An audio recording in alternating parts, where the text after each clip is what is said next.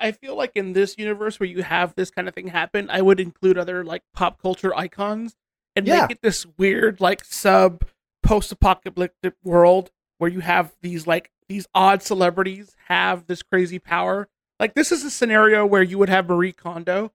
uh, oh yes. like she would be like an overlord and she executes people by going like does this bring you joy and then everybody goes boo and then she's like you do not bring joy and she kicks them into a fucking pit and then like you have that kind of scenario and then in like another part of this like wasteland you have uh guy fieri and like when he executes people he's like welcome to flavor town and just everything he obviously dies shoots a and cult of cannibals too. Like that. That's a Yeah. given, right? Yeah. See, Guy that's, Fieri would be leading a yeah, yeah. Guy Fieri would totally be leading a cult of cannibals, and like every time, like before he bites into him, he'd be like, "Welcome to Flavor Town," and then he just like eats. It's more of a And he still chant. Like it, it's hair. he has a giant table or I guess grill probably in his case, and like it, it's, Yeah. it's people grilling on it obviously because Guy Fieri and like the, the ceremonial toast of his people is "Welcome to Flavor." And he says that as loud as he can, and then the masses echo it back, and then they feast, kind of thing.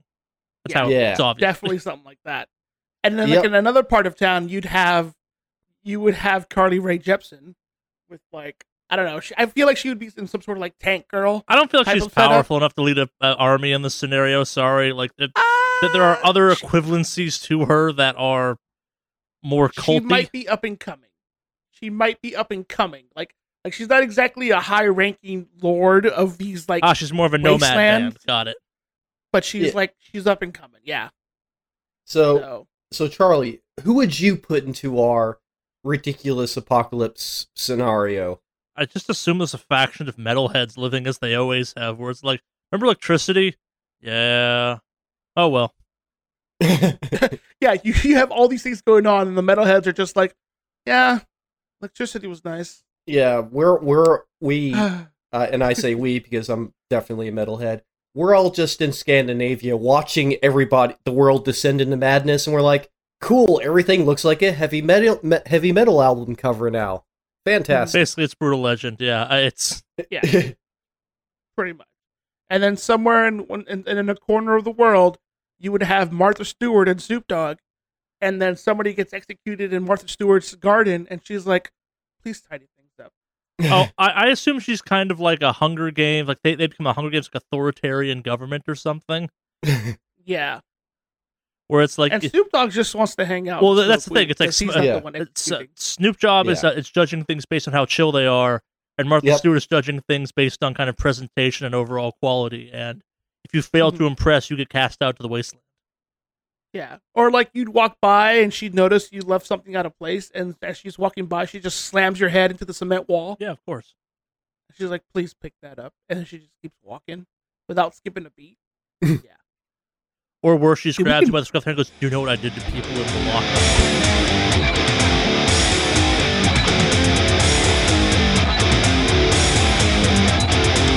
Hello and welcome to this podcast. This this something wicked studios podcast. This wicked awesome cast right now. This is number 164. So today I am back. I am back from the void. I am existing again. You could say you came No! back from Shadow Realm. No, no, How Whenever- was it? No. Shadow Realm. no. We're moving on. Do not humor him. Do not look at the man that will not let a bad joke he doesn't even understand die. He clings to it like a man being swept out to sea, attached to the wreckage of a sailing ship being circled by sharks with a slowly bleeding leg. He believes he may survive, but he won't. Either the water, the shark, or starvation will get him. It doesn't matter which. What is Dane may never die. It sure drowned the shit out of you, though. Yeah, why not? that was perfectly timed. That's a problem. uh, but yeah, welcome back, Henry. Yeah, you were you were gone last week, and uh, hope all is well. You doing okay? yep. Yeah, I'm good. Good. Good. Um, if you don't know from last week, uh, Charlie changed his name. He's no longer moored Mordak with a 4K is now Mordak Undivided. Uh, the way you So, explain it been a- every time makes me angry. There's been a lot of changes since you've been gone. Mordak undivided, no further explanation required. we just we, we kind of we revamped the Discord a little bit. We moved some stuff around, Did we? change some names. No, but I'm just saying Yeah. for the sake of making it look like we changed some things. So it's like if so you let someone borrow your car and you get it back, still your car, just slightly different. They probably farted in it a bunch, Yep. Guilty. or it's accident. But yeah, episode 164. We're we're here, we're doing our thing. The the the the Musketeers have reunited, if you will. Sure. I don't remember that book We'll have to make a bunch of jokes about it. But I'm like, are we busy fighting the injustices of the French nobility now? That's news. Yes. sure, why not? Professional ability being some of these scummy game companies. Yeah. Sure, one of them's French. we fight. But yeah, um, well, so Henry, since you've been gone recently, tell us a little bit about. Yeah, what have you been up to, man? All right, so I have been playing a lot of video games. One would hope. I'm still on the kick of playing video games that won't burn out my onboard video card because I still Oh, haven't bothered replacing it. Before we get into it, though, like, please tell our audience, like, it, the, the, the emails or texts we've gotten, like, right before the podcast is kicked off each week has been like, yo, suffering from terrible motion sickness. It's been like, oh, good God, what the hell happened? Like, what have you been doing to yourself that's caused these problems?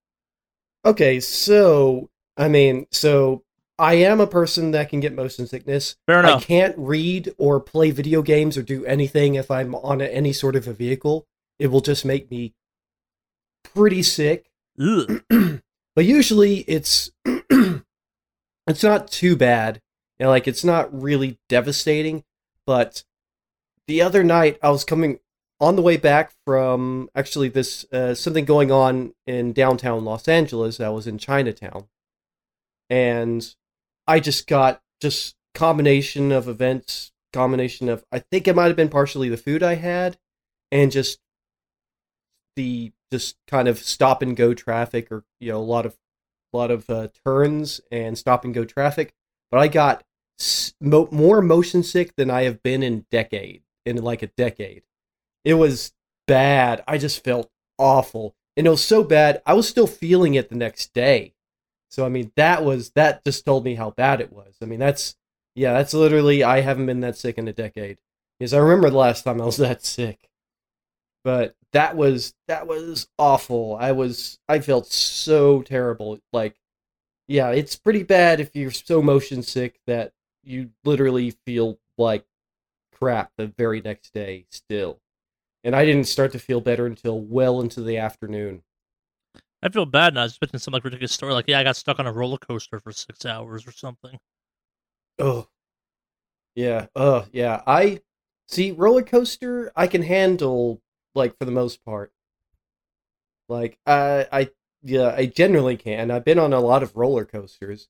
It's certain things I just usually it's a combination of stop and go plus plus like lots of turns that'll make me sick pretty quickly. Um yeah, I I don't know the contributing factors, but yeah, I mean that was just that was that was pretty bad. But other than that, other than suffering there, Other than suffering there, yeah, let us recount I- the multiple points of suffering. I played uh, quite a few video games. There again, as I was mentioning, they I've been playing still on this kick of playing games that won't melt my motherboard. So that includes Monster Prom. So I picked up Monster Prom and the DLC for it. I don't know if I feel like I looked at this game like it's a, it's essentially a monster dating game, right? yeah, Okay, yeah, I. This one floated It's- through my like, you might like this Steam, and I'm like, what the fuck is wrong with you, Steam? You're not wrong. It's wrong, because, like- no. I keep sending you weird games to check out and you actually check them out. So Mm, that's probably on me. yeah, but but yeah, I I liked it. It's a very stripped down game. I'm gonna say it's definitely more of a party game. Like Oh, you I, should. I thought like a graphic should- novel or something based on the quick ad for it I watched. I mean, it is. I mean, it's a visual novel. Uh, it is a visual Oh, novel. yeah. It is a dating sim, but it is very much stripped down, and so and it is multiplayer. So you can play. Okay, explain this part. that actually sounds kind of fun. So it's actually four player. So it's up to four players, one to four players. You can play it alone, and I've and I've played it alone more often than I have as multiplayer. But Mm. It it is very stripped down, so it works in kind of a cycle of days. Okay. And so you have you have something that goes on in the morning, lunchtime, and at night, and you can choose essentially which room you want to go to or what you want to do, depending on what you do in the morning and evening times. Um, that depends. Uh, so those you get to choose which room you go to, and which one you go to has an automatic boost to your stats. So you do have stats in the game. You have like six sets of stats. Stats, and so the stats will ultimately determine how well you do in the end game. And so I'll just mention what the end game is right now. The end game is going to the prom okay. and asking asking somebody out to the prom. And that will depend on your stats. And different stats work better for different possibilities, dating possibilities. As is with most dating games, yeah. Yeah. Mhm. And so as you go through each day, you get to choose which room you go to. So there's a sort of a set thing where you always gain a boost to one stat.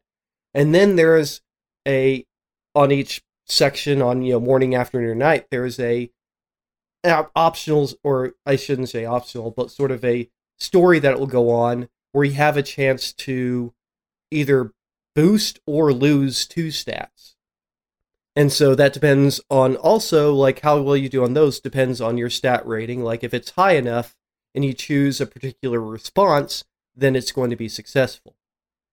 And those can gain more people that you that are possibilities for you, so they'll start to appear more often in your in your uh, in the sort of extra thing that happens during the events. Okay. Like a trigger or is it like a Yeah, there's triggers. social sort of. modifier? I think it's kind of a combination of both, in that there's sort of a stat going on that's unseen, a stat that kind of depend that Sure. essentially it's a trigger to be able to even like properly romance somebody. It seems like, Yeah, yeah, that's that's normal, I guess. At that point. I thought you were talking more like uh and so their romance is unlocked if you if you do certain things. But yeah, uh, it's you have a choice of four different sort of monsters to pick as, and then there's like uh, there's quite a few ones that you can pick as your possibility for a date that ask out at the end. And so there's two forms of the of the game. There's a short short and a long one, and the long one is about double the length, and so and it has a little bit hot has higher requirements for the stats to be able to pull things off, uh, and to ask somebody out at the very end. But yeah, I I have to say that because it's so stripped down, it's maybe not as fun for a single player playthrough. okay. There's a there's but I will say this, there are tons of unique events. You are unlikely to have the same events happen in any particular from one game to the next because they they made a there is a ton of stuff I know because they actually have a count on there so you can see how many of the events and endings you've seen at the, to that point. And so that's so there's a ton there. So it's definitely has heavy heavy uh heavy heavy like playthrough. Like if you want to go back and play through it again it's it's so there's a lot of content there. There's a ton of content there. And the dlc adds a lot more as well so and it was on sale so i picked it up. But yeah I, i'd say that if you pick it up pick it up as a multi like pick it up with a bunch of friends is that's going to help a lot especially because it is a competition essentially you end How up in a competition Does the multiplayer work, I guess? you take turns Ah, that's like essentially like on what you're going to do during that particular part of time Mhm. Mhm. and you can choose uh i haven't gotten to play too much of the multiplayer you know admittedly but yeah it's so that kind of take turns and yeah you could a- end up asking out the same person in the end that's one thing that definitely can happen and you can try to steal somebody away from somebody else essentially So that's that's what so you can really compete. So that's the unique thing. The fact that you can play a form of the game where you are competing or possibly competing for the affections of one of the monsters. So, what like, I guess two questions. First of which is what what monsters are available, and like, are they like their traditional monster monster selves, or is this some dating game romance bullshit version of these monsters? Um, it's a you know a cartoonized, cute, you know, Okay, more yeah. cute versions of everything, but they're really cool designs. I mean, it's worth checking out. It's really super cool designs, and it is a basically versions of a lot of classic horror movie tropes. I mean, you've got your really classic ones, you know, or at least classic in literature. You know, your vampire, werewolf, zombies, things like that, and ghosts. Hmm. And you have a it, you have a Medusa type character in there, a Cthulhu summoned character. It it's and they are it's entertaining. It's funny. It's sweet. It's it's lighthearted and yeah, and it is kind of unique. And like I said, it feels a little bit bare in a certain sense if you're just playing it as single player Sure. because it is very stripped down. It is very simplified. But that's for the sake, really, it feels like it was built to be played multiplayer. And you can either host your server or you can play locally. So you do That's have cool. Like, yeah, I, I was just too. like, it's like, a, Mm. ah, you can do multiplayer. No, it sounds like it's pretty involved multiplayer. So they did. So yeah, there is you know network or local co-ops or Yeah. not co-op but versus essentially. But yeah, that's cool. Um, and yeah, I, I've played. Uh, I played some games I picked up off of itch.io, itch.io or whatever. Uh, um, uh, you know the website with the yeah, we I talked about them a couple weeks ago. I think. yeah and so i picked up a couple of games on there i picked up some some uh, one called hine dere beat which is just a really stripped down platformer. It's fun. It has nice little graphics but it costs like nothing so i picked it up. Hmm. uh, a really cool one i played uh, just because it's kind of unique it's called digital lovin and so it's a it's a sort of a top-down shooter game with some eh, but it has some pretty cool mechanics in there. Has some interesting mechanics where you can switch out and there is and the way you beat each level is you have to gain a certain amount of points so you can give love. You're trying to kind of it's a dating game as well in, in of a sort I, I should say. And so you're kind of like a hacker and you're kind of hacking into a system and trying to impress somebody. It's it's kind of neat. It's fun. Hmm. but that one's just uh, digital lovin is just a browser game so you can just go on their site and play it so that one's free. So other than that i've also been wa- watching the european speedrunner assembly summer marathon. And so I, i'm kind of i really like these video game marathons these ones for charity. This one is for the swedish alzheimer's foundation. So that's super cool. And that's going to be going on all this week. So so you can go to ESA esamarathon.com or you can uh, or you can go to their Twitch channel which is just twitch.tv slash ESA marathon.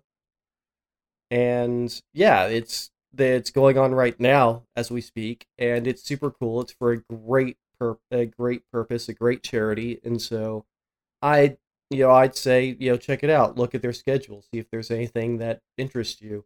I was just watching a monster hunter world showcase earlier and yeah that was pretty cool and they're taking on some of the more unique bosses to kind of yeah, essentially show off you know show off the game essentially but yeah great great cause. I definitely recommend checking it out but uh, and also yeah i mean if you're feeling like it you know support a very good charity but i all right i will i'm gonna say this i have not watched stranger things season three yet so i not don't want that spoiled for me so nobody spoil that for I have me not watched I- enough of it yet to hate on it, and I don't know what Alex has gotten up to. Uh, I've watched it, and I think it's a lot better than season two. Well, yeah, that's not. yeah i didn't a lot of people didn't like season two as much as season one i i've i've enjoyed it i've enjoyed the first two seasons and yeah i've heard some good things about the third season so I'm.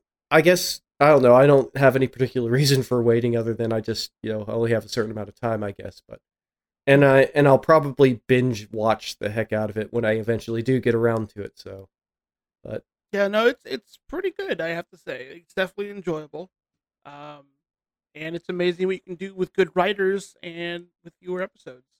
Yeah. because this episode, this season has less episodes than the previous one. Hmm. So okay, it's amazing what you can do when you have talented writers and talented showrunners who do a good job. Yeah, and I'm glad that they waited instead of trying to just churn something out as quickly as possible. Mm-hmm. So instead of just oh we got to put it out now because it's popular and there's a craze for it, no, they they decided to, that yeah we'll we'll actually give this some time and make sure that whatever we put out is actually good quality. And you know what? Kudos. You know I I think it's too often that things are rushed out way too quickly. I mean, even talking about the video game world, things are, you know, where something can be rushed out because, you know, they want to catch a craze or they've, yeah, for one for one poor reason or another, something gets Mm. rushed out, and it seems like they wanted to take their time with this one, make sure that it's that it's really hits and that it's that's good and solid, and that's good, and I can definitely appreciate that. No. So I guess let's just go Sure, right in. Yeah, Yeah. fuck it, why not? Um still playing way too much Destiny 2 lately. I'm I'm almost done, I think, with my um insane murder rampage through Gambit. I I, I got my light versus light achievement, which means I just have to reset and finish my Malfeasance quest, and I get Dredgen finally. I should have that done by next week. I, it did lead to a real cool moment. So, uh, light versus light, for those who don't know, which is I'm assuming almost everyone out there, means you have to kill an opposing guardian in their super in Gambit. So it's half luck, half skill at that point, because you have to kind of have the Mhm. situation to have them react accordingly. I managed to get three of them at once, which was real goddamn cool. And while I would have liked to have had it, you know, like last week or something, if you're gonna get it that way, I'm like, okay, this this kind of makes it okay. I'm, I'm a little less annoyed by this. That was a cool way to finish this bullshit. But yeah, playing way too much of that. Probably still. I I broke my clan last night. we were doing the la- uh, the last wish raid, and there's an exotic that drops from it called the Thousand Voices.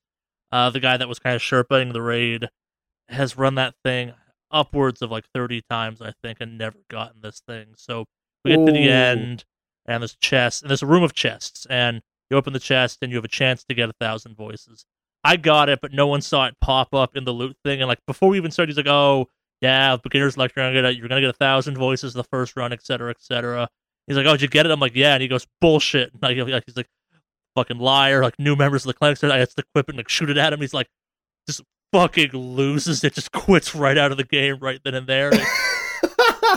Goes onto the Discord and is Oh. like, "Well, we just finished Last Wish." Like, "Oh, how'd it go?" Fucking Mordak got a thousand voices. Oh, on his first try, and I'm like, and I'm like a couple of I post. I'm like, "Yeah, so um."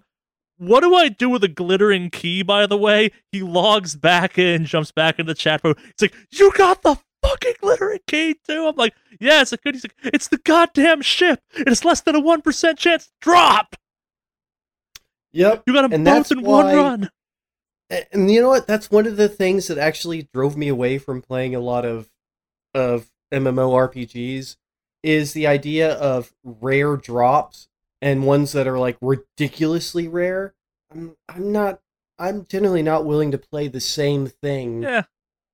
like 30 times or whatever or 100 times to try to get a rare drop. Yeah. That would literally drive me insane. But I get the people that like that, I guess.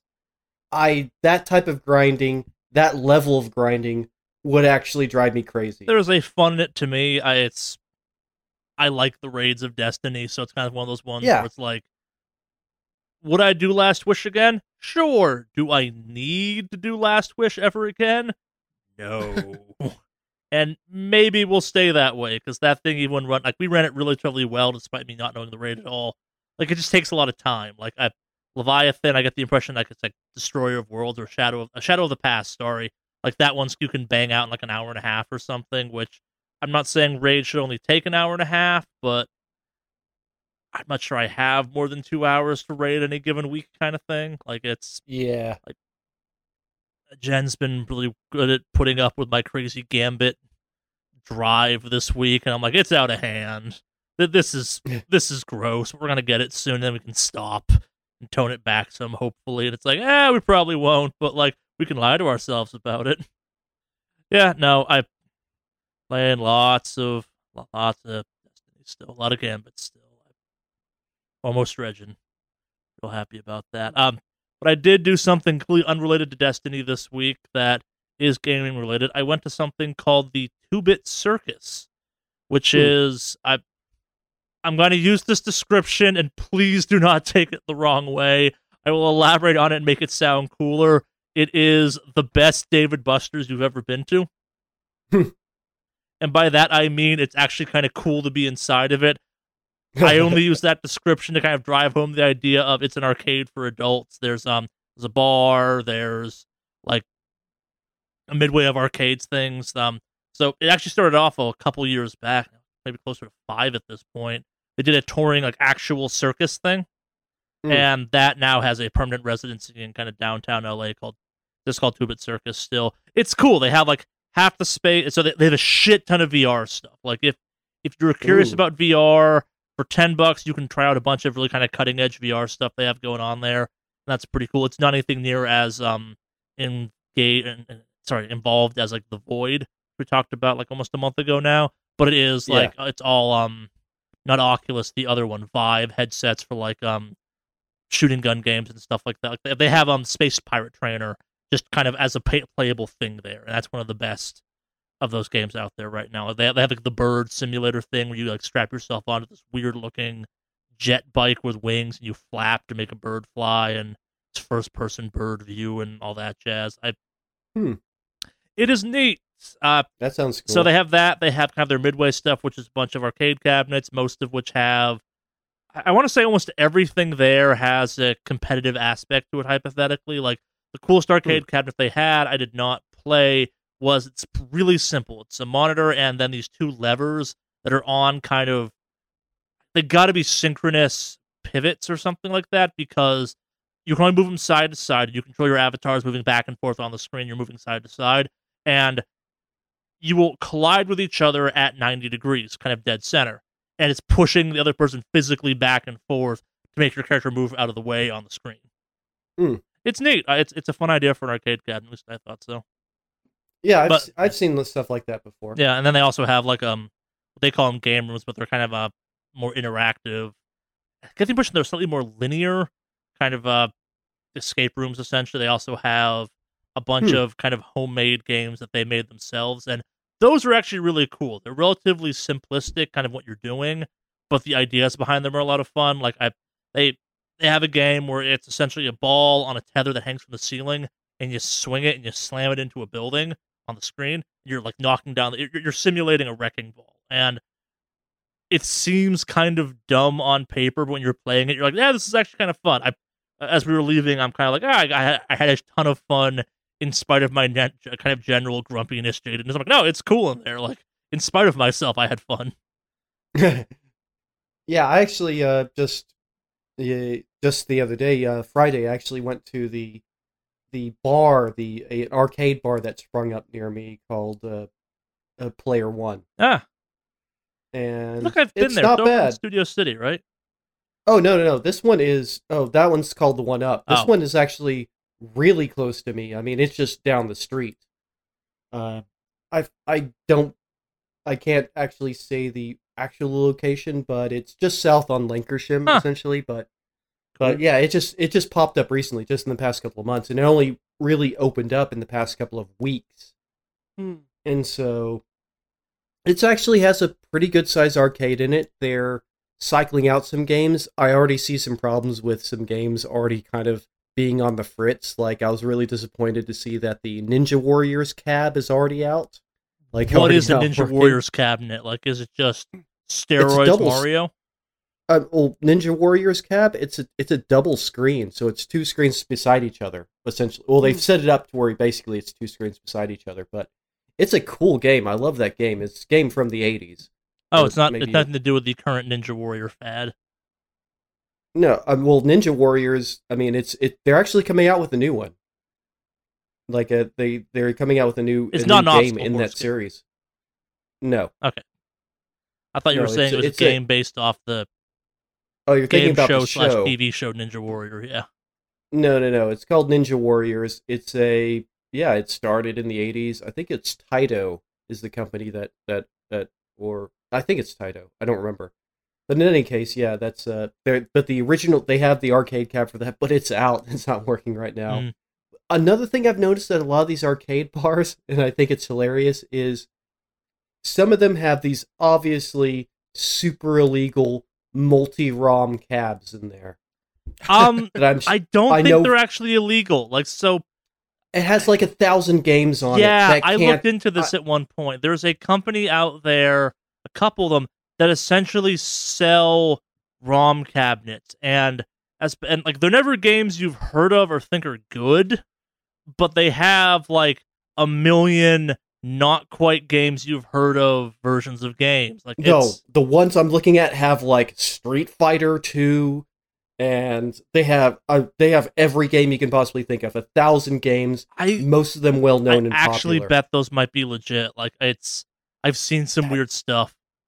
I, I can't say that seems like is the ROM thing just ROMs in general are already kind of like uh and these things totally look not I mean I don't think they look legit at all. They might not be. I think I, think it's I, it's helped a sell. I'm pretty sure they're getting them from like China uh, or somewhere that's like has looser copyright laws because I mean I see games on there that know for fact that Nintendo and other companies have gone to bat to make people take down. No, sure. What I was gonna say is like I've helped also people build several cabinet, like the, the cabinets for an arcade cabinet, then stuck a TV and like a cheap Dell computer inside of and turned it into a ROM cabinet. Like it's that is also Yeah. a thing you can do relatively cheaply. Yeah. But yeah, these these are these are cabs or it's a board actually. I'm pretty sure it's a proper board, but it's a board that just happens to contain basically it's an emulator and a and a ton a ton of ROMs. I'm not sure it can be an actual board at that point, but I don't know. But yeah, it's like it seems super super sketchy to me. I really don't think that that's legal what they're doing. It might not be, yeah. I, I, but I also know like there's some weird kind of emulator car, uh, arcade cabinet stuff out there that because they're emulators, they get to circumvent some of the rules. Where it's like it's not as good or as real, but yeah, it's it's weird. Yeah. None of Every that. time I see one, I'm just like, Yeah. they probably aren't in trouble because the companies, the many many companies that have games on there, probably don't care enough at this oh, point. Oh, yeah, probably like two thirds of them don't exist anymore. Uh, I I'm gonna say at least a good half of them don't, Yeah. or at least have completely abandoned those licenses. Yeah. So, like, what what else? What else about Two Bit Circus? What else, like, really stood out to you as a as a you know as a something cool that went on there? Uh, it's I'm not sure this is necessarily a cool thing, but I it's so um uh, going back to the Dave & Buster's comparison for a second, they do have food there. And I, I'm going to throw the words quotations around food. And for avid listeners, we haven't talked about food in a while, and I'm returning with a doozy of an item for the list. Uh, they will sell you there a waffle cone, like an, a, a waffle cone for ice cream, full of Hmm. maple syrup and deep fried chicken. This sounds. It is fantastic. so This, is, this sounds like the best It day is ever. sticky and gross and should not exist, but it's called like a chicken and waffle cone or something. And when I ordered this, I was expecting like them to hand me a waffle that they had like bent into a taco shape or a cone shape or something. But no. It it, it was a waffle cone. was it a like the bigger waffle cones? Oh yeah, yeah, yeah. like Like, some- it, to, to to go to to go to like actual naming conventions for ice cream. I think what you were confusing was a sugar cone, which is like the traditional Oh, yeah, pointy hard one. That's a sugar cone. The kind of wafery, paler one they use for soft serve. That is, I think it's called a cake cone sometimes, or just a oh yeah, wafer cone. The waffle cone is the like much larger, comes with a minimum of two scoops. You could put a small sundae in this, and it's like they have that fucking loaded with chicken and just maple syrup. I'm not I'm not talking like a drizzling of maple syrup. I'm talking like when you got to the bottom, there was a solid half inch of maple syrup at the bottom, and you're like, well, I guess I'm doing shots of maple syrup from a waffle cone. oh, oh God, what has led me to this point?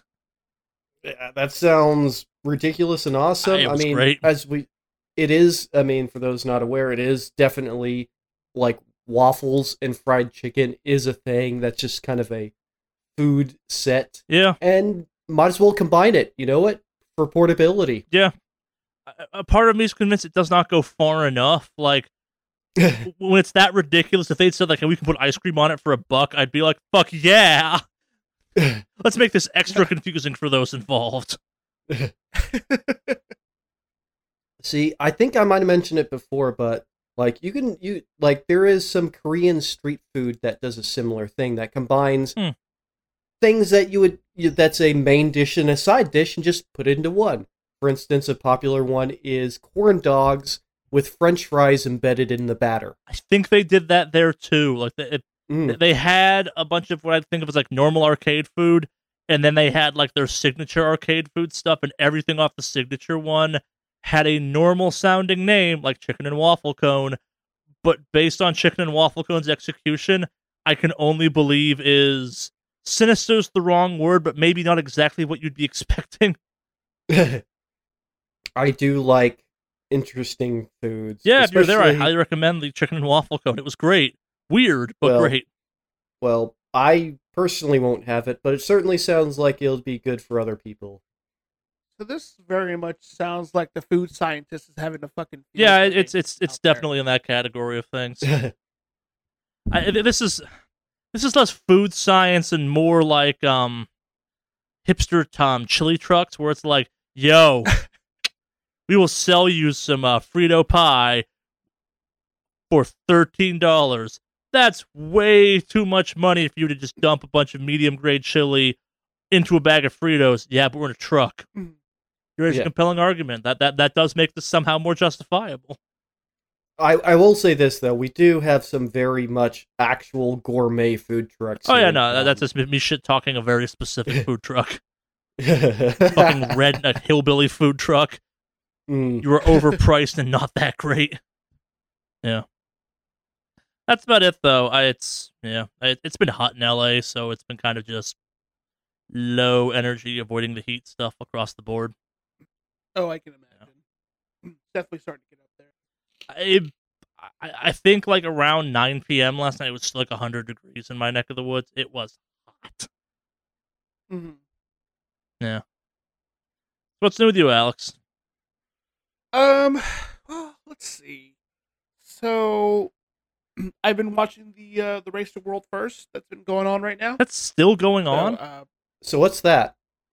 So the race to world first is a event that kind of started up recently with Uldir uh, in World of Warcraft, where you have all the top end guilds actually streaming their progress. Hmm. Because in the past couple years, like up until recently, the top guilds never streamed anything. Hmm.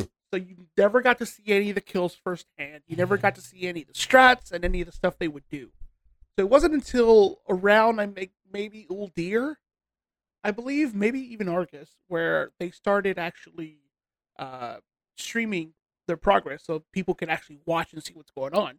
And it kind of blew up and became this thing. So like you have all these guys like the top guilds like Method, Limit, Pieces, and a few other ones that are like streaming all their stuff from the very beginning. As soon as they the world first kicks off Tuesday, you had streaming events. In fact, um, we talked about it last week, but um, Method is doing their own thing this time around, and then you have Limit, Pieces, and another guild doing their stuff with Red Bull. Hmm. So Whoa. uh, yeah. So Red Bull actually is flying out players. They're in like a Red Bull arena and they're streaming their game there. So it's pretty cool. I know there was some drama with the pr- last week when we talked about the whole method thing because the previous two raid uh raid pushes were done actually with Method and Red Bull teamed up. Hmm. So that changed up recently. Yeah, we talked about this a Um, bunch last week. I think two weeks ago. yeah. Yeah. But yeah, no, last week actually. Yeah. Because this is the when the week officially opened. So uh yeah, I've been watching that. It's been a lot of fun. I know as of right now, I believe Method is at the last boss, so they're on the mythic phase of Azshara. So I'll be watching that uh, throughout the day, just because it's really, really intriguing, and I, I really kind of like uh, where this is gonna go, kind of thing. But it's cool because like you have guilds who are watching it and like, okay, what are they doing? Okay, let's see if we have those ults ready to go, and if they don't, well then, oops. But yeah, they're streaming like 12 hours a day, just consistently raiding. Um, and if they like can't do a specific mythic boss, they'll split their raids up and do heroic pushes to gear up their alts so they have the right characters for the next attempts and all that. So, but it's being put on with like, like as you think it's just people streaming their raid, but like you have a lot of the raiders actually streaming their individual stuff. But then you also have like a mainstream that has like commentators talking about what they're doing, stuff that's going on. So like if you don't know anything of what's going on as far as a raid Mhm. goes, you can hear them actually talk about it with commentator background, so you can get a little bit of context. That's kind of cool. Yeah. So I mean, I I know WoW isn't your thing and all that, but if you wanted to check it out, I would definitely recommend checking out both of them. Uh, Method and Red Bull's channel are streaming both, so Hmm. and you get a bunch of different point of views. So you have like one time they'll be showing a Shadow Priest point of view, another time they'll switch to a melee, one time they'll show the tank, or they'll show a healer, and they'll tell you who it is, what guild they're in, and like the point of view that you have. So, um, it's really cool because like again, also you see the different UIs that people have come up to make them comfortable to raid in that scenario. So Hmm. overall, it's really fun, and it's really nice to see that they're actually kind of making this uh not ex- well, it's kind of an esport, but it's like yes and no because like the the World of Warcraft arena esport is kind of meh to be honest with you. Like it's not really that fun uh to watch, but like this stuff, like the raids themselves, with like having twenty people in a raid trying to work on something, I think it's a lot more fun to watch. So, I mean, it would it'd be like uh, I don't know if Destiny does this, but it'd be like if they were streaming the raid as soon as it comes out. Do they do that? Oh yes. Yeah. See, that's what I mean. Like when you have something like that, it's fun to watch. So Yeah, uh, Um, Destiny gets into it so much that they'll often off. They've been off doing it this year, I think. Actually, like raid. If you Yeah. it within the first weekend, it's out. You get a special emblem for it, and I think there was one raid where no one got it, or like only one team got it, or something. Uh yeah. But it's it's like I said, it's pretty cool to watch. So um they uh I I'm I'm really, really enjoying watching the Racer World first. So I have it playing in my cubicle at work when I'm like sitting there at my desk. So I can just kind of listen in and all that. I'm amazed it's hard to watch Twitch this at work, long. obviously. I'm amazed it's taking this long. Oh, it it can take a while. I mean, I think the last raid it took almost two, three weeks before somebody got a world first kill. Hmm. So because the thing is too, like the mythic stuff, like some bosses in mythic aren't tested. So um Blizzard does have a habit of sometimes hot fixing certain things uh as pulls are being done to kind of like oh this mechanic isn't working as intended. So it was actually kind of funny because that came up during this raid here because there was a boss. Uh, yeah, there's a boss that um they thought maybe one of the abilities it was casting was actually doing a lot less damage than it should, but it seems that that wasn't an issue, and they actually it was low enough damage that um it changed the whole raid strat, and people were one tanking a boss as opposed to running at least two or three Hmm. tanks. So, yeah, like for one of the bosses, Lady Ashvane, it's a three tank fight that people are doing, which is not common nowadays, considering most fights are usually two tanks, four to five healers, and your DPS. So, Hmm. I mean, hell, there was a fight we did where we had six healers in for a fight, just because it was there's a lot of raid damage and stuff going on. So, um, but yeah, overall, like it's been fun to watch. So if you if you're not into WoW, check it out, pop in, take a look, and it's uh definitely enjoyable.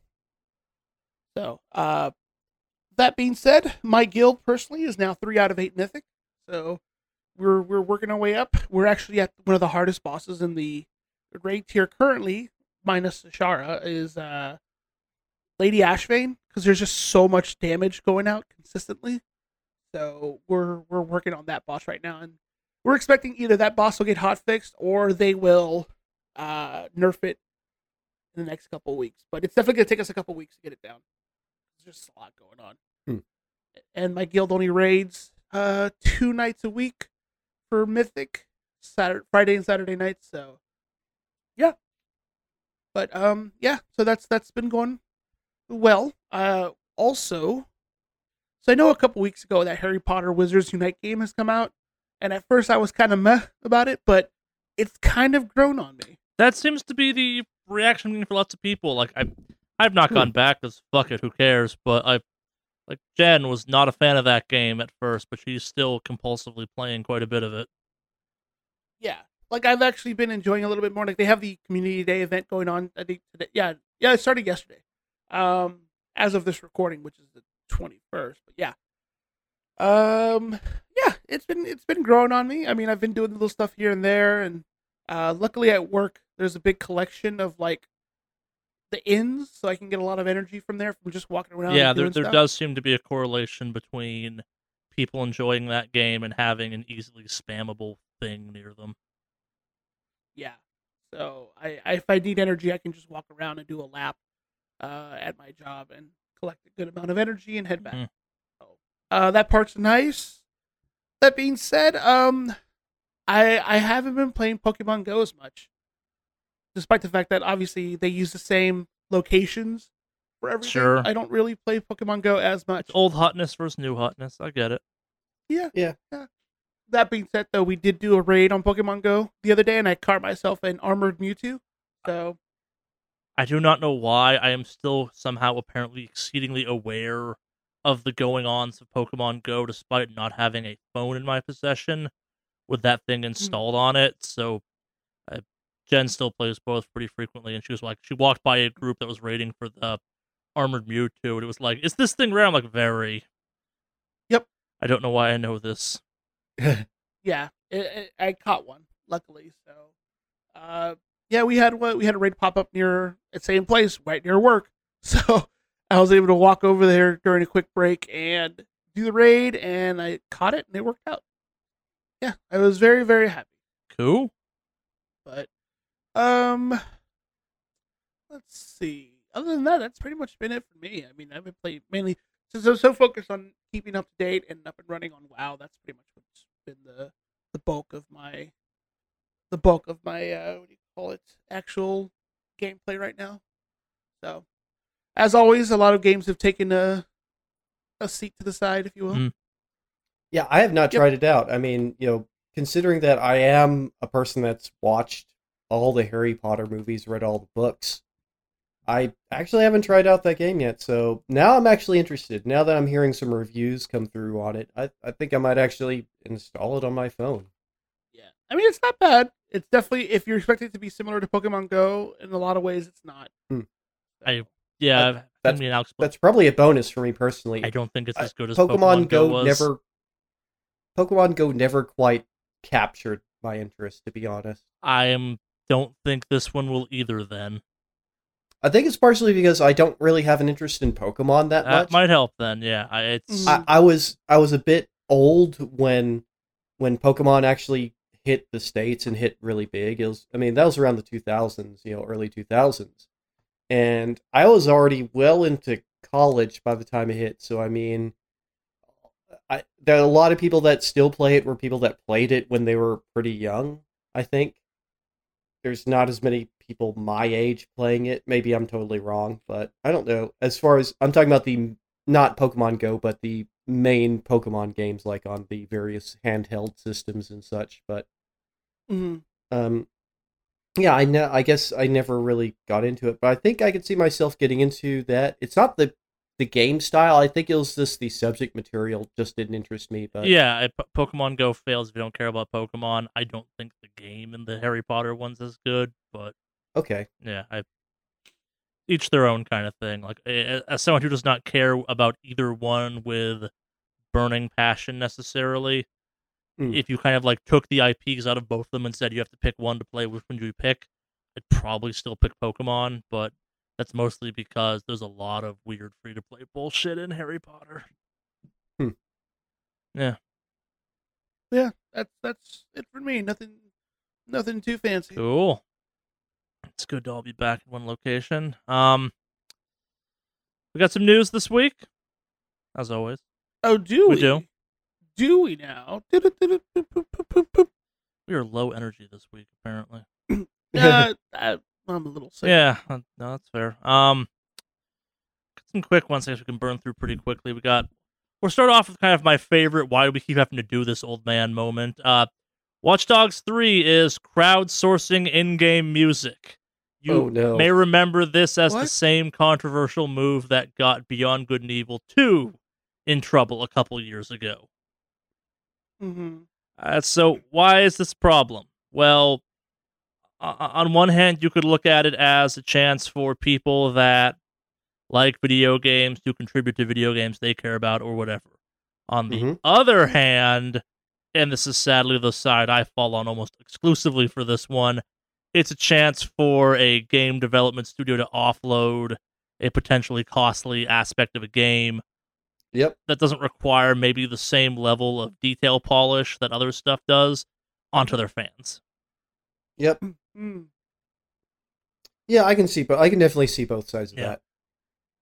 Yeah, I, that's that's the thing. I mean, uh, one of the things that we've definitely talked about multiple times is, you know, essentially games being released and they just Yeah. rely on people to be the QA team, like on players to be the QA team, and yeah, I see that. I definitely see that aspect of it here, because yeah, I mean, you know, having bringing in good good music, you know, people who can write good music or fitting music can be expensive. The whole production process is expensive. Yeah, it seems like they're just kind of pawning off that that responsibility, but yeah. I kind of agree with that too. Uh, So and like the, we're not saying this not this is not free. Unlike last time, where it definitely had a free implication to it. You will get Hmm. paid if the music is chosen. You might get upwards of twenty thousand bucks if your original music Okay, is well. chosen. But That's at, at least they're like offering a payment for it. It's going to be way less than Yeah. you might get otherwise, but because I'm going to say you aren't going to get like options or points or any you know on the you know on the retail sales or anything. So yeah, that's not as much as you might get paid if you were actually you know working for the company. But eh, it's better than nothing. It's a lot better than the previous version of this, unfortunately. yep. Yeah. Sorry, it's twenty thousand dollars total, so it's two thousand bucks a song. Okay, A little less, that's a little less good. that's that's okay actually. I mean, like the price. I mean, as far as paying for no, it, it's not. That's that's pretty bad at that point. It depends on the length of songs they're expecting, but I mean, in the production level, Uh, they're I mean, putting a fair so part of that. I guess part of why I think this is not so great is like they're they're offering a lot of criteria for we want a song that fits like high stakes, teamwork, suspense. You're sa- you're, you're sound designing for them at that point, full heartedly. Yeah. Okay. Yeah. Mm. And that. Yeah. Okay. Yeah. You're totally sound design. Yeah. Not just writing songs, and that's that's a thing in itself. That's why, you know, whenever there's a people that are really good at writing soundtracks for any media, movies, video Yep. games, they tend to be pretty popular because it's hard to find people who can just write to a situation or a mood. Yeah, I mean, it's one thing just to write music, period. It's another thing to actually write to a particular situation on demand. yeah. I'm always I'm always kind of impressed with that when it's done well, and in general, just when it's done competently. Yeah, well, we'll see how this one plays out. It's unlike last time where there was no promise of money whatsoever. The promise of money, at least uh, this time around, is a step in the right direction. It still feels scummy though to pawn off your work on your fan base. Where like they'll do it because they think it's cool, and there's nothing inherently wrong with that. But you are then still profiting off of essentially fan art at that point, which, eh. Yeah. Mm. and you're definitely not paying industry rate at that point either. No, you're not. That's definitely not industry rate for what they're asking for. But think of the exposure, guys. exposure. Uh, like, l- let's be honest. Like, unless yep, you I, I sure fucking, wish I could pay rent and exposure. Oh, I know. it's absolutely fucking dumb. But yeah, it's it, this whole thing. Just like it's not exactly choosing beggars level. But have you guys ever checked out the choosing beggars yes, beggars we've talked about it several times in the podcast, dude. Yes, every time. Yes. yes.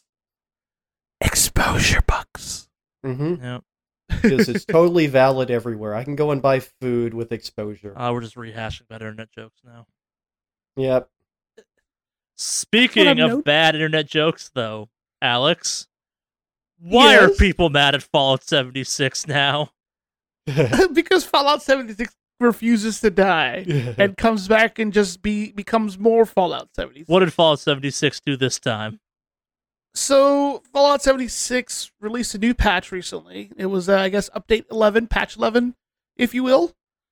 Um, so they there's some huge Reddit post with the unofficial but comprehensive bug roundup that goes over all the issues that have come up since this last patch has uh gone out recently. Okay. Uh, some of those, I'll, I'll go over some of the highlights. Um, there is now saying that legendary em- enemies aren't dropping legendary gear at all, despite being farmed for fucking ever. Um, there also is an area now in a place called White Springs that will automatically kill you. There's now a bug where your character will become beheaded if you step out of power armor. Okay. Um, there's also an issue. Well, actually, there's a couple of power armor issues. Uh, the game will freeze. Players stuck inside the armor. Gear that's perpetually unequipped for some reason. Um, if you thought that was bad, though, they also introduced some items you can buy in the store for your like little like what do you call it? Uh, what's the headquarters that you have in Fallout 76? I what don't know. called. Camp? Yeah, your camp. So you can buy camp items from the atomic shop. So, for example, there's a greenhouse you can buy uh, that's unstable and doesn't work. And you can't actually throw anything in it, and also Wait, not wait, placed wait, properly wait. on the What does map. unstable mean in this case? Like it spontaneously combusts? Like, no, you, you. So you buy a greenhouse, but you can't actually grow anything. in okay, it. it's not a function. can't- Got it. It's non-functioning. It Mm. won't snap properly onto the foundations. uh, it won't actually snap properly onto the nap. Oh, oh, no, I, I was map? imagining a far cooler glitch where like you would drop it in place and it would just like after two seconds combust because it was chemically unstable or something and like something in the code was bad. No, this is just an unfortunate glitch that has no humor in it. Mm, Yeah, it does nothing. Um, if you try to build a white picket fence that you bought from the atomic shop, it also does not snap properly into the floor, Okay. so you can't actually place it. Mm. It doesn't it doesn't place properly at all. There's the collections all collusions all fucked up. Um, so there's another one. Uh, let's see. Removing the foundation from your camp will cause a server crash. Um, and the thing is, a lot of these bugs that are starting to pop up are bugs that were fixed on a previous patch that seem to have come So back I, I was with just the gonna new ask patch. that. Like how many of these are things that previously worked fine and now are problems? There's a good chunk. So Ugh. it sees whatever whoever was working on the new patch had an old patch data and threw that out there. So, um, but remember, yeah. you're getting paid DLC in the near future. yeah, For you hardcore Fallout 76 players out there still. yeah.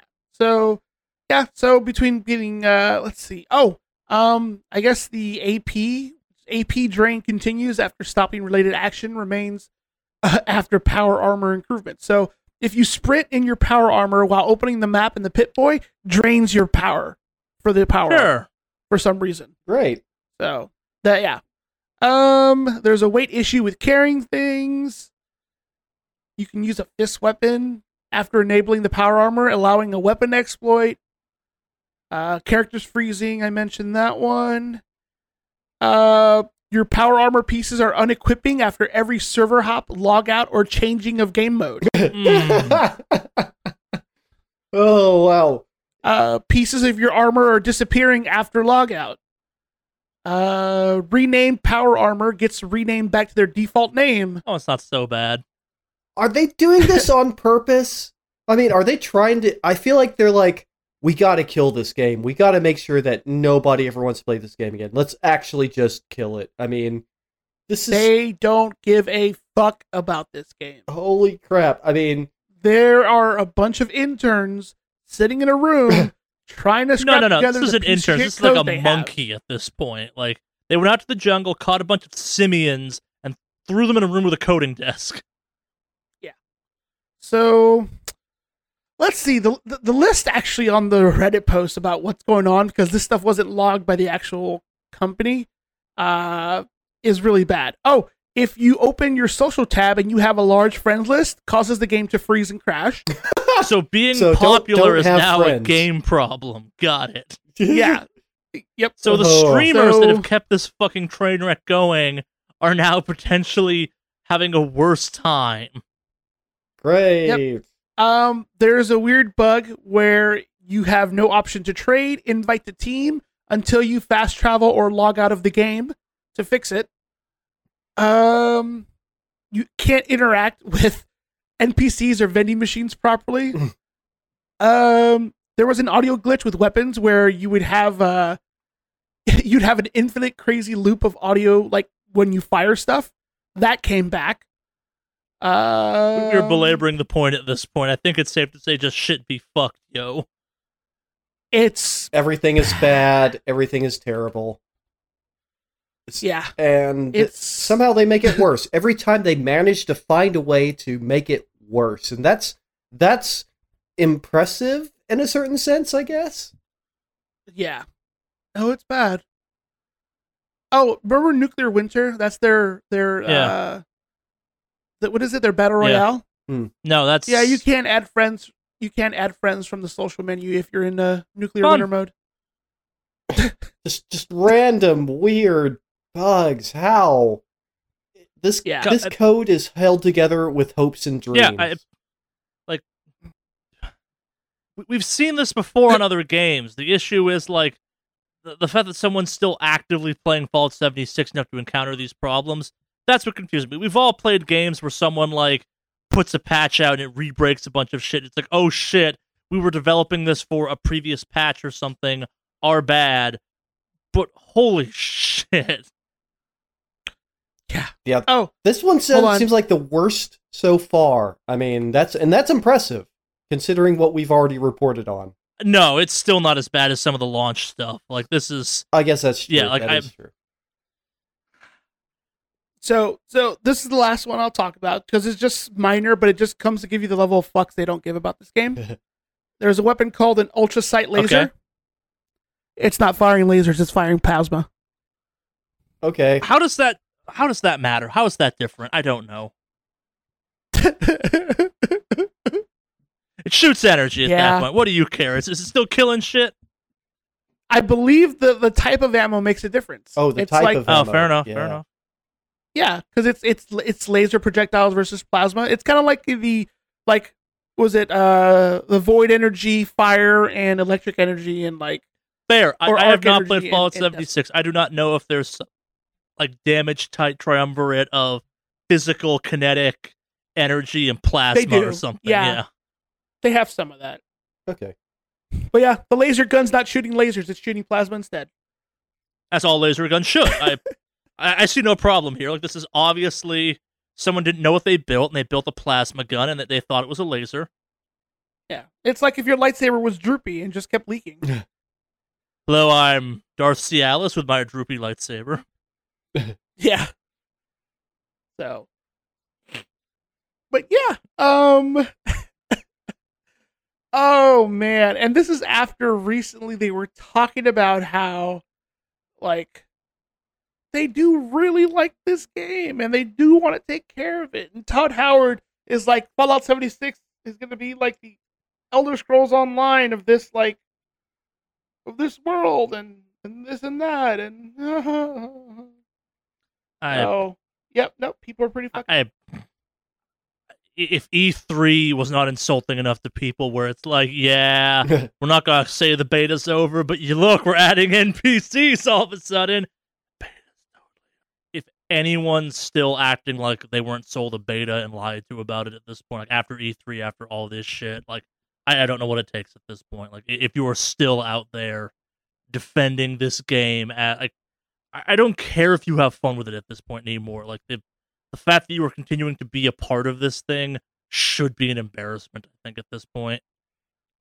I think the fact that they're putting stuff in the shop that doesn't even Yeah, I, no, that's my point. still Like it's charging you a well, premium for so it literally means they don't give a shit. well, here's the problem Yep. with that. Like they are you. Someone has to pay active money hypothetically for that. Meaning, we're gonna talk about this more in a second again two for a different game. Like you are continuing to support a game that like yeah, I, it's just you should be insulted at this point. Like the, the fact that they are giving your this game away with PS4 controllers in Europe still should tell you everything you need to know about this game. Yeah. Yeah. But I guess kind of in the same note of things that people should have stopped playing long ago, we're gonna talk about Anthem. Yeah. Alright, so after over a month of Anthem doing apps fucking nothing, there appears to be something going on. I it's that we were the by the time this podcast goes up, I think we maybe a couple days we see the fruits of the labor of it.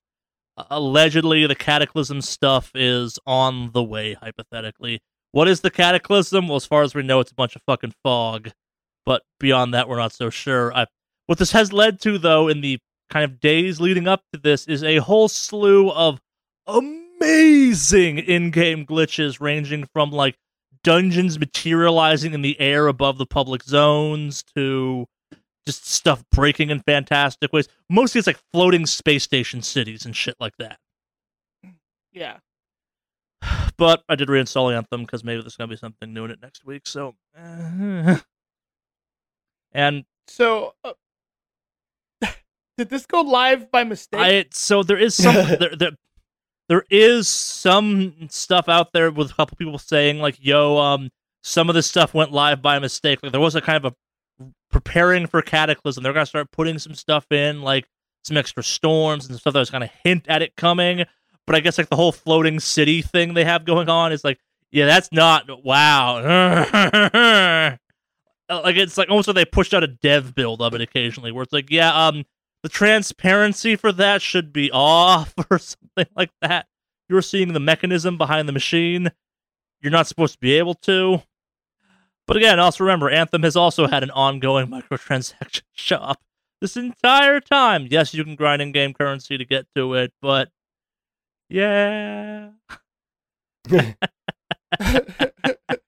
we've got some hype here. Go. Uh, was a mistake. Yeah. I, I I'm not sure which subreddit amuses me more right now, the Division or the Anthem one. Like the Anthem one is like fire and brimstone and fuck all this shit. The Division one is just kind of this sad wasteland of people being like, remember back when we had like an average of 50,000 active logins at any given time on this subreddit at a minimum? Yeah, we don't get that anymore. and, the, and the two Destiny ones are out there just being like, oh, that's cute. You thought you could compete with the best. Yeah, Destiny's just sitting in the back like. I allowed these dalliances come back to me. Oh, that's Yeah. awesome. Yeah, I haven't played Division Two in a while. Yeah, no one has apparently. Like, In fact, I'm gonna install it. Why? well, because I don't play it, so I'm uninstalling it. Clear up space on my one terabyte SSD. Yeah. uh, but yeah, I mean, I I still have Destiny 2 installed, and I'll probably uh, Uh, once the things start to slow down on WoW, I'm gonna jump back on there and play that some more because yeah, I definitely want to continue having fun on that. Because Destiny 2, there's something about Destiny 2's like the the engine for it is just really good. It's an enjoyable. No, it's engine. not. Oh, Destiny 2 or Division. Destiny yeah, 2. Destiny 2 is fine. I, as someone who recently played the Division out of curiosity, I do not like the combat in that game. I'm learning, like it's not good cover shooting. It's not horrible. It's, I, I think it plays worse than Anthem does. Mm, I don't know. Well, you did console or controller. Yeah. So that's different. The- That It's a flow and feel kind of thing. I, it's, yeah. Destiny 2's best one is the Destiny 2's or Destiny's engine overall for controller and PC is both fucking solid. Some might argue it's got good gameplay just across the board at that point. Yes. Yeah. Yeah. Yeah. Uh, what to go to next? Um, I guess we're talking about loot shooters. Uh, Borderlands 3 has gotten out there and said that they will not have crossplay at launch. They're actively quote working on it for after launch support, but it's unclear where that will Mhm. go. Uh, this was kind of after a confusing event.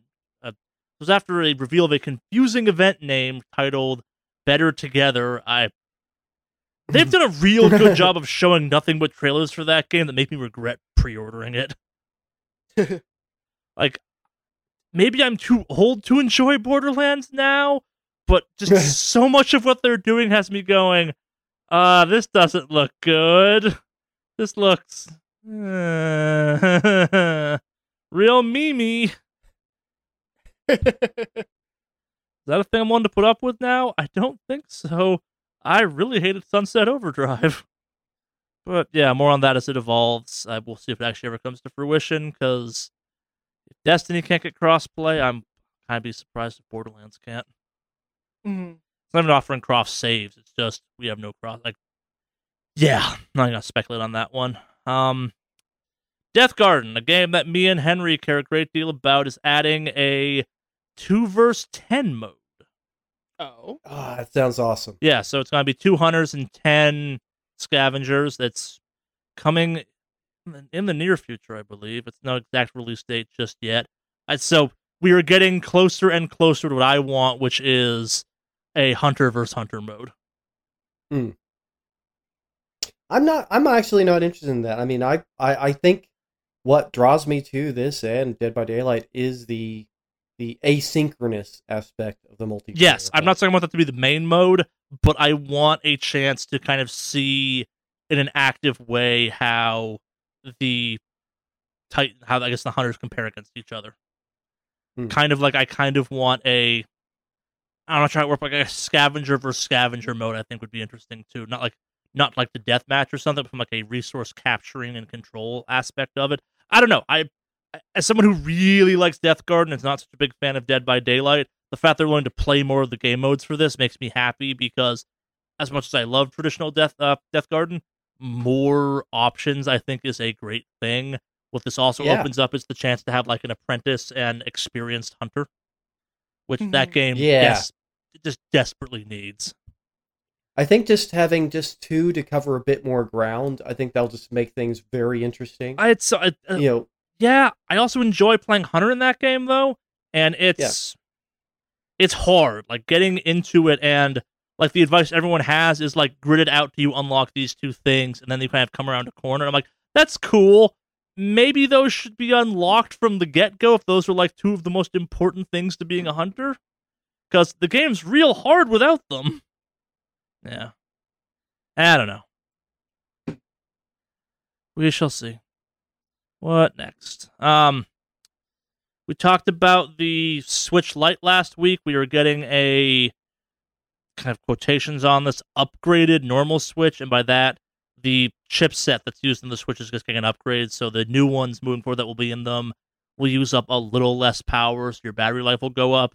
No, it's Hmm. not a full actual hardware revision. It's just uh, because of technology progressing, your Switch will get better. If you already own one, sucks to be you, but yeah. Yeah, speaking of sucks to be you, I guess. Uh GameStop will be the exclusive physical retailer of the PS4 version of Metal Wolf Chaos. The fact they're making a physical version of Metal Wolf Chaos makes me real happy. The physical copy will include a metal case that, upon opening, will reveal a a digital code to redeem it on an It online should be store. a Yep. gun, in all honesty, given that game. But yeah, yep. Yeah. Because those have already existed at this point. yeah. Yep. I- I'm very sad it's not something more extravagant. In all honesty, it was like a missed opportunity on their end, but I get it. Money is hard. It's very destructoid though, either actually selling a game through GameStop, but yeah. Yep. Uh, Apex Legends is the latest to join the How Do We Punish Cheaters in Multiplayer Frenzy. Uh, lots of games just ban people or do kind of like normal things. Apex Legends is choosing to do my favorite thing, which is making cheaters play other cheaters.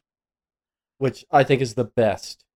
it's fitting because it's respawn and they did the same thing with um oh what's it called uh what's the game they made where you can wall run and do all that crazy shit they did the same thing on Titanfall yeah. yeah of And course they did that which is I'm not great. gonna lie, as someone who like gets real annoyed if I'm in a game with people with cheaters, but also really enjoys watching cheater versus cheater matches and fighting games, I could be real into this. I can this is great this needs to be a thing that's done in the industry more often Well, like uh, Like, don't heavy hand ban. Just throw people into a fucking server with other cheaters and let them get pissed off when the person they're playing with is also. like the cheating. the best version of this I ever saw was I think it was Killer Instinct had rage quit jail, where if you rage quit during a match, you got placed in jail and you had to play against other rage quitters, and your punishment was you had to successfully finish a match, meaning Mm, both of you couldn't rage quit, so it was possible to spend like eternity in rage quit jail. that's oh, it's so good. And you're only This really is the. I- that's I like I like creative ways Yeah. of dealing with it because it's like it does seem like like actually removing a person's ability to play the game entirely might be a bit heavy-handed. I don't think it does like- anything. Mm-hmm. Like the reality is, if someone cares that much about Overwatch or Apex, which is a free to play game, you're just gonna make a new account Yep. and be an asshole all over again. But if you make it so it's like, no, no, you still have your account. It's just miserable to play. Yeah, I yeah, I I like that approach. I uh, I just like the creative approach to dealing with it because yeah, I, I just yeah, let let them make each other super angry. I am I am super down yeah, with that. no, I. It, it reminds me of one of my favorite episodes of Black Mirror, which instead of having a prison, they have the shame, like the shaming, where it's like it's just a bunch of people walking around reminding someone of the fucked up thing they did. It's like, yeah, this is what actual punishment should be. yeah, we got two last ones. Um, kind of our last real news air quotation thing, if you will. Uh, Frank Pearce, co-founder of Blizzard, uh, you know that Blizzard of Blizzard Activision fame and pocketing Mhm. X amount of money a month from Alex going back quite a ways, is departing Blizzard after being there for 28 years. Why is this a big deal? He's a co founder. He's the last of the founders to be around at this point. And Yeah. it's not clear if this is a retirement or leaving, but it sure as hell seems to be leaving to go do something else. Yeah. Well, I mean, they it, it makes sense. I mean, considering like the, people haven't really been too happy with, like, you hear stories of people not being too happy with working internally Yeah. at Blizzard, and with a lot of the changes they're making now, like, it's just a matter of time where the rest of the old guard, if you will, are just gonna head on out of there.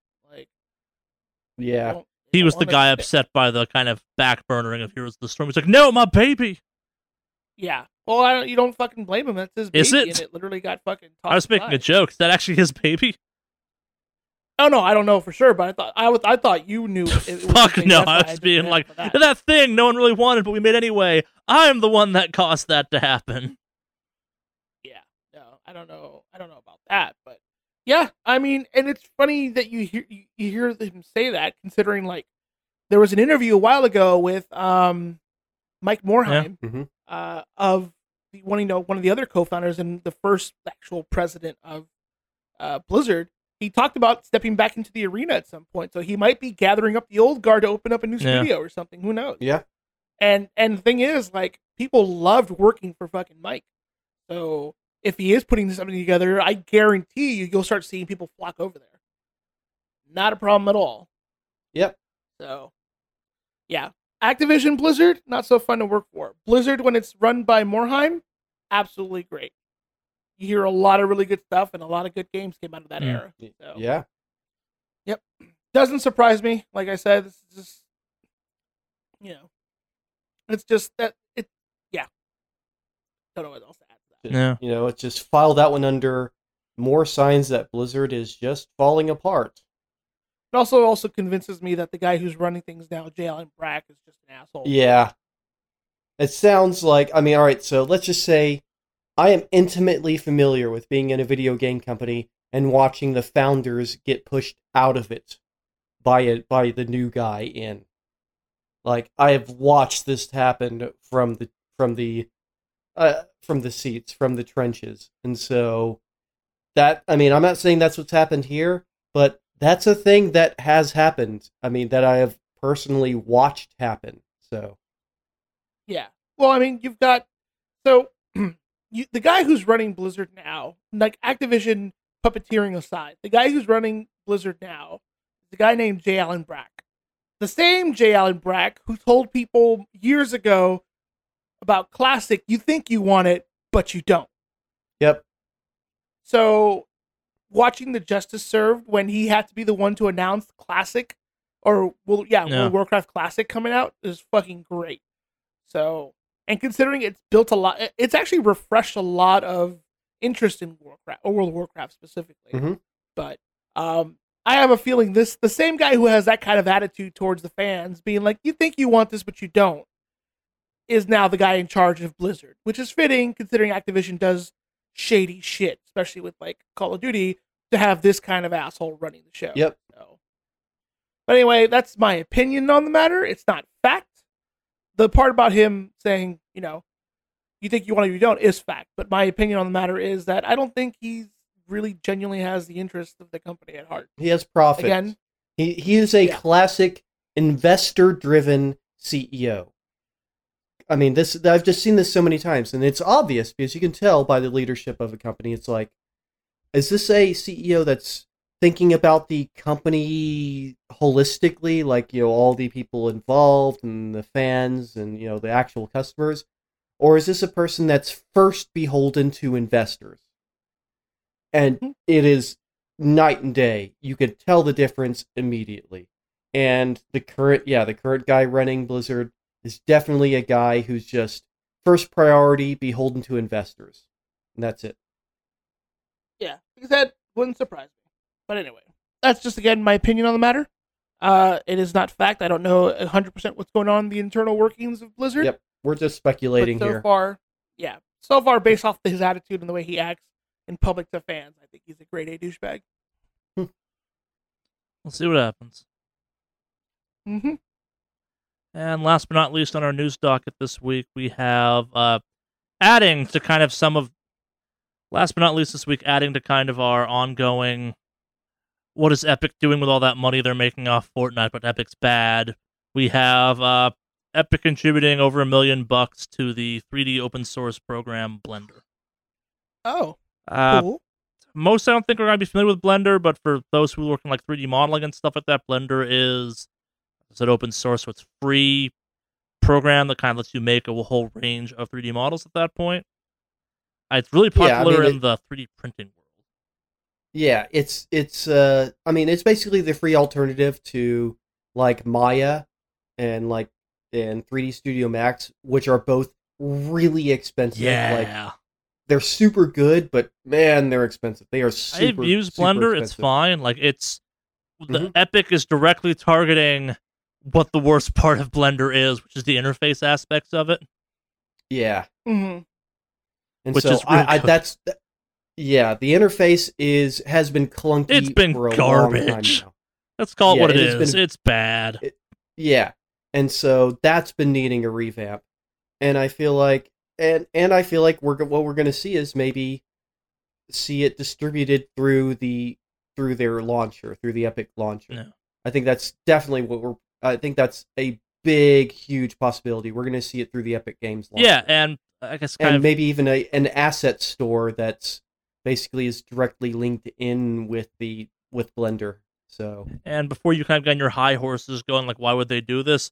Remember Steam already does this. Like there was a chunk of time you could Yep. buy stuff like Photoshop. Hell, you probably still can. Oh yeah, there's Steam. lots of software available. Yeah. There's there's and it's still available. So, and it but I mean in this case it's free, but I feel like what they're going to end up doing is creating a new uh, like uh, or linking their asset store as it stands in with Blender or making some sort of easy way to put Blender assets Yeah, it- onto the asset I presume it'd be a That's smart move to find a way to like output Epic Store models, the, the, that whole asset thing they have, if you made Yeah. them Blender friendly, or vice versa, where if you could make something in Blender and then upload it as an Epic asset kind of thing, that'd be a smart move on someone's part. Yeah. And I feel like that's what they're kind of looking to do, as well as just sort of, and maybe, and this is just me super speculating, they're looking for like just really good. Well, they probably obviously want to partner with somebody. I mean, if if you're familiar at all with the Unreal Engine, it doesn't have a 3D editor built into it. I mean, no engine does. I mean, Yeah. Unity doesn't either. But I, I think they're looking to make it just easier, make it better what you what you often referred to as a pipeline between the two programs so you can easily send assets along from Blender into Unreal Engine more seamlessly. And maybe even be able to switch back and forth between them pretty seamlessly. So I'm looking I think they're really looking at kind of widening and maybe making and they're and they're probably don't want to partner with Adobe, probably a little bit too expensive, or or Autodesk. I mean, not Adobe, but Autodesk, Mm. who are who Autodesk is the owners of like Maya and 3D Studio Max. But yeah, I think I think this may be a yeah. I think they're looking for a strategic partnership. I think they're absolutely looking for a strategic partnership here. What they do with that, I think. I don't know. I'm I'm interested in seeing what happens. So, I mean, as a developer, I mean, definitely I'm interested to see what happens here. I don't really, I don't, I've worked with Blender a little bit. I am not a 3D modeler. I'm definitely not a 3D model- modeler. The most I've ever done is maybe fool around with an existing asset a little bit, you know, with some sort of base asset to make it fit to a game. As someone does a lot of 3D modeling for work and may or may not wind up owning a 3D printer within the next year, I like that someone's making Blender less ass to use. Yeah. So. Yeah. Yeah, I think they'll be. I think um. Yeah, that's a. I think that's. Yeah, I think it'll be interesting Indeed. because they aren't buying them. That's the No. other thing. That's a key thing Yes. here. They are not, and they they have the money. Obviously, they could just buy them out or whatever, but they aren't buying them here. They're just giving money. I'm sure as part of some sort of strategic partnership. So that's it for news this week. Y'all ready for the one email we got? Yeah. Uh, Henry, if you wanted to contact us, though, to send us an email, how would you go about doing that? That would be wickedawesomecast at gmail.com. What's that email again, Alex? WickedAwesomeCast at gmail. And where do you find that information if you're confused as how it's spelled or something like that? Uh, spells in the Wow, show that's notes down below. Spell it. it's not my line. sounds down in the show notes, etc., etc. Send us emails. We love getting them. I have one this week, and it is fantastic. Comes in All from right. Patrick. Dear Wicked Awesome Cast, I recently found myself somehow involved in a long conversation about wizards.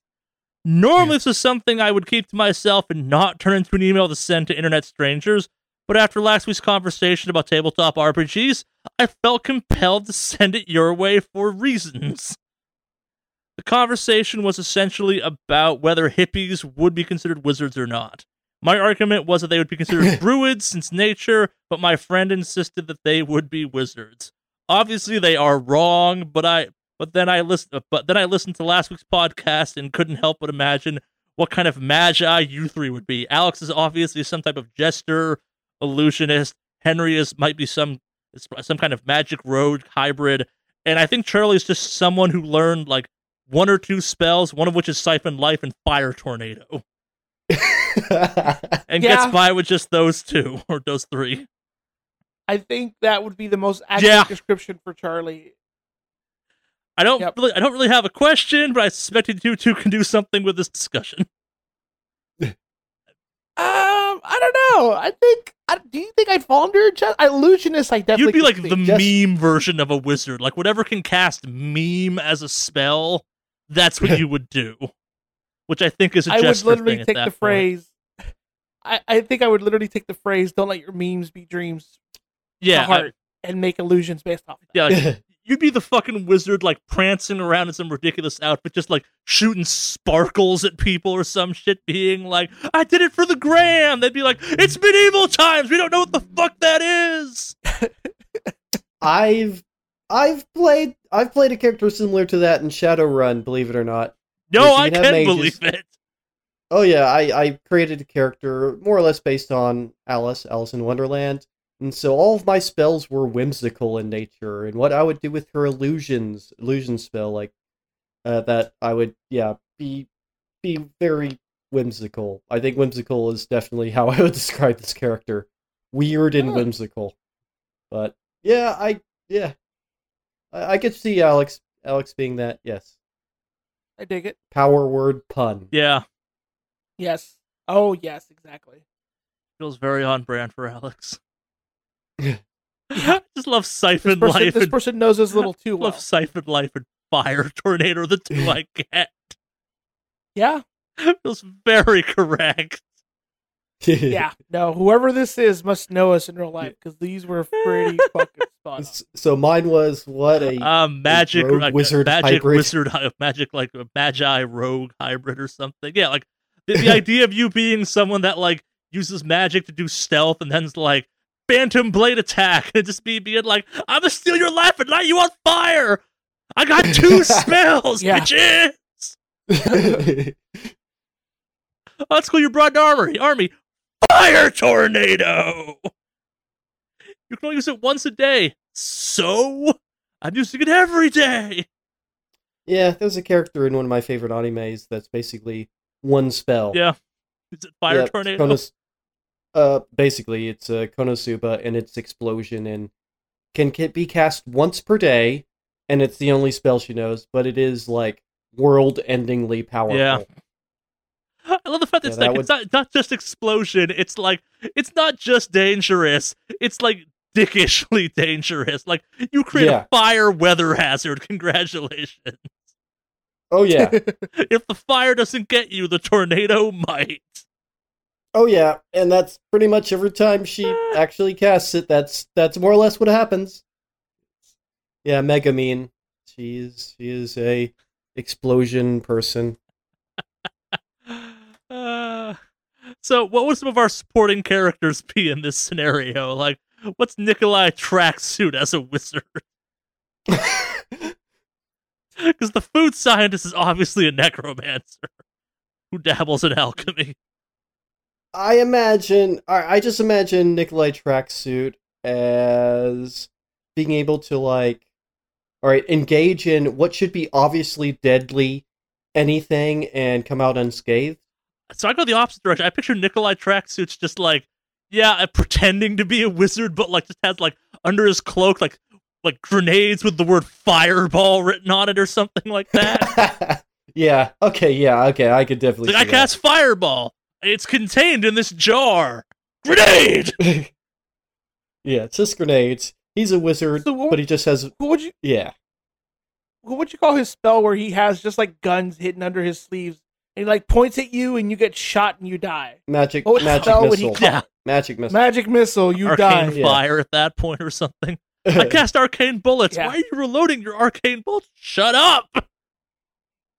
I'm not reloading. I'm casting hand signs, wizard style. Well, that's not without Now you precedent. I mean, that's basically Devil May Cry. So yeah, I just love the further idea of he's like pretend to be a magician or a wizard, so he's just flashing gang signs and shooting people in the face with wrist guns. you don't believe in magic, but I believe in bullets. what about Scrump? What is Scrump then? Summoned demon. Warlock Yeah, pet. basically. yeah, that's Caused That's- by that's- fire that's- tornado. Yeah, well. It's like in the Shin Megami Tensei series. It's sort of a, a reoccurring motif or thing that your dog basically fuses with Cerberus and is like your is like super devil dog and always loyal to you. Oh god, I just thought of one more character we have to do. Hmm? The infamous Henry Ford. Horse oh no, blood mage from all them horses. Horse blood Mage. Yeah. Horse blood Mage. Henry Ford, professional horse mage. What? Blood mage, I mean, uh, definitely nothing to do with horses. I definitely don't murder all horses. I definitely don't ex- uh, harvest all of their blood for my spells. I'm Henry Ford. Dude just has a super soaker of horse blood, pretends to be a wizard. Why do we make fun of Henry Ford this way? Like, we, we could do motherfucking Tesla, who has been a character on this podcast once. but Henry Ford. I need more horses to perform my magic. Are they part of the ritual? Yes. Definitely not a sick perversion of enjoyment for me. uh, Dude's actually just like an arcanist who just likes killing horses still. It's like, I pretend to use the horses, but actually it's just horse motor. I'm um, Henry Ford, and I approve this message. Yep. We're gonna get hit with the slander suits. Yeah. Why do you hate Henry Ford? We don't, but he's a horse murderer. God damn it. oh. Thanks for writing in, Patrick. And you're absolutely right. Hippies would be druids, not wizards. Yeah. what would that make meth addicts? Uh, Like magic addicts? So What would a meth addict be then if they were a wizard? a a meth addict? oh a uh, a uh, Shadowrun physical adept. Okay, yeah, that tracks. It makes them adept at something, certainly. And kind of unkillable. We hit it with a car, it's got meth magic. It's fine. Yeah. Yeah. I feel like meth would be like a chaos level of magic of some sorts. And it just slowly starts to eat away at the personality. Yeah, that's what kind of being a physical adept can do to you as well. Oh, oh, there you go. Yeah, except Yeah, see, I don't know these. except not personality as much as just your teeth. It just every time you cast a spell, a tooth falls out. Yeah. Like Oh. you're ah. literally draining the power from your body, essentially. Yeah. What about stone? I think they're just druids still. Like, yeah. I don't know. I with all the crazy stuff they do, I feel like they would be like cra- le- next level. are you talking like stoner stoners or like the, the ones that like mix and match various chemicals? the, the ones who are like crazy next level cannabis people? I think they're Uh, still just druids because they're all into that nature shit. Like, And it'd really just be like, I don't know, uh a oh well, I mean, alright, so they tend to make things like, you know, like make fancy type new well, a lot of new ways of smoking weed. I mean that's that's definitely a Mhm. thing. I'm still hearing druid, man. Like, I feel like druids like an are free to do arcanist or something, you know, create the you know one the artificer, you know, maybe. creates things. Not pyromancer. Those are people that vape. yeah. Mm-hmm. it's still some flavor of druid in my mind, I guess. Like they're like I'm not talking like the WoW version of druid. I'm talking like the more traditional fantasy version of druid, where it's like the correct way of role playing them. In some ways, to be like, man, we should not do that because it's bad for nature. also, Yeah. you want some of these herbs? I found Mm. them. They're my class ability. They will not fuck you up this time. I checked. Unless you want to, then I got some other herbs. Mm. That's it for emails But- this week. Thank you for writing in, yeah, Patrick. thank you so much for the email, Patrick. Yeah. That is enlightening. Yes. That's for this week's episode, though. Um, I'm sure it's been interesting from an editing standpoint for me. I'm just calling that shot now.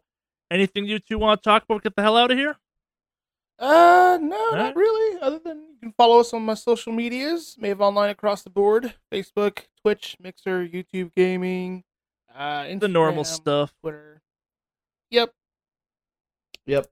All right. Yeah, I am Kraken Zero on Facebook and on Instagram. That's Z E R Zero, and I am Nomad H A R on Twitch.